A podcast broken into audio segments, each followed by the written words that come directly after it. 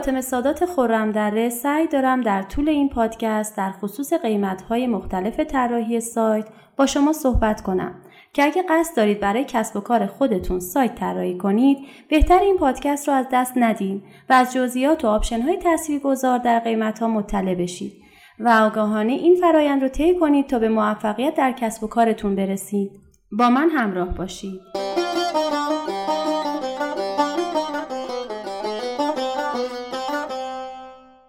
آیا شما در مورد قیمت طراحی سایت اطلاعاتی دارید؟ توی چند سال اخیر به خاطر مسائلی مثل کرونا اعتماد اکثر مردم دنیا به اینترنت و فضای مجازی بیشتر شد و این اعتماد هم باعث استفاده بیشتر از این دنیای پرسود و پرهیجان شد به طوری که اکثر افراد تصمیم گرفتن که از این پتانسیل رو به رشد استفاده کنند و کسب و کار خودشون رو علاوه بر دنیای واقعی به دنیای مجازی هم بکشونن تا سود بیشتری رو آید خودشون کنند طبیعتا اگه شما هم جزو این دسته از افراد باشید برای حضور در دنیای مجازی به یک سایت نیاز دارید که باید براتون طراحی بشه تا بتونید در فضای مجازی محصول یا خدمات خودتون رو در معرض دید بقیه کاربران قرار بدید و بفروشید.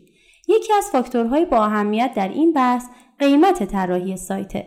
سایت های مختلف با توجه به امکاناتی که ارائه میدن با قیمت های مختلف طراحی میشن هر چقدر که یک سایت ساده تر باشه و محصول و امکانات کمتری داشته باشه مسلما ارزونتر و در مقابلش هم هرچی بروزتر و امکانات زیادتری در اختیار کاربران خودش قرار بده گرونتره. برای اینکه فاکتورهای موثر بر قیمت طراحی سایت مشخص بشه اول باید هدفتون رو از طراحی سایت مشخص کنید و اینکه شما می‌خواید چه خدماتی رو ارائه کنید و کدام نیاز کاربر رو تأمین کنید.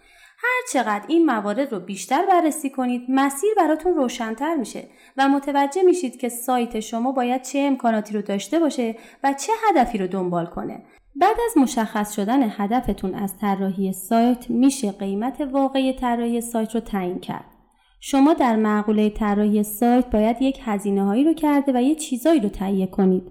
اولین چیزی هم که لازم دارید تا بتونید سایت خودتون رو راه اندازی کنید دامنه و هاست سایته. به زبان ساده دامنه همون آدرس سایته که هر کسی با search در گوگل می‌تونه سایتتون رو پیدا کنه و هاست همون فضایی از اینترنته که محتویات سایت شما داخل اون قرار می‌گیره. قیمت دامنه می‌تونه با توجه به نوع اون متفاوت باشه و اصولا به صورت سالانه حساب میشه. دامنه های dot com جهانیه و در سراسر سر دنیا برای تجارت الکترونیک استفاده میشه و قیمتش هم در حال حاضر که در مرداد سال 1401 قرار داریم و دلار هم حدود 30 هزار تومنه بالای 300 هزار تومنه. این نکته رو هم باید بهتون بگم که تقریبا تمام دامنه ها با قیمت روز دلار حساب میشه و فقط دامنه dot IR با تومنه. دامنه dot IR مختص ایران خودمونه و بنا به انصاف شرکت های مختلف که تمامشون واسطن زیر 50 هزار تومن باید بابتش پرداخت کنید. یه دامنه هم داریم به نام dot net که اون هم معمولا برای سایت هایی که تو حوزه اینترنت و الکترونیک و کامپیوتر و اینا فعالیت دارن مناسبه. مثلا شرکت های فروش هاست و دامنه قیمت این دامنه هم باز به تاریخ فعلی و قیمت دلار حدود 370 هزار تومنه. سایت هایی که در زمینه اطلاع رسانی توی حوزه های مختلف فعالیت می‌کنن هم برای خودشون دامنه dot info رو انتخاب کردن و امروزه با قیمت حدودی 144 هزار تومن ثبت میشه. دامنه dot co هم که یک دامنه جدیده و میشه گفت یک جایگزین مناسبی برای dot com ه هم با قیمت بالاتر از بقیه حدود 900 هزار تومن ثبت میشه. دامنه dot هم به نام سازمان ها رقم خورده و مناسب اون دسته از سازمان هایی که فعالیت آموزشی دارند که با قیمت حدودی 370 هزار تومن میشه ثبتش کرد. دامنه هم دیگه از اسمش پیداست که معمولا برای فروش های اینترنتی استفاده میشه و تو این ایام میشه با قیمت حدودی 105 هزار تومن ثبتش کرد.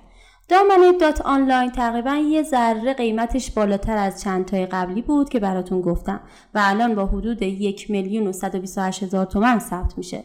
دامنه دات آکادمی هم دیگه مشخصه که مختص مؤسسات آموزش عالی، باشگاه ها، تیم ها و مراکز آموزشیه و همین امروز با قیمت 976 هزار تومن ثبت شد.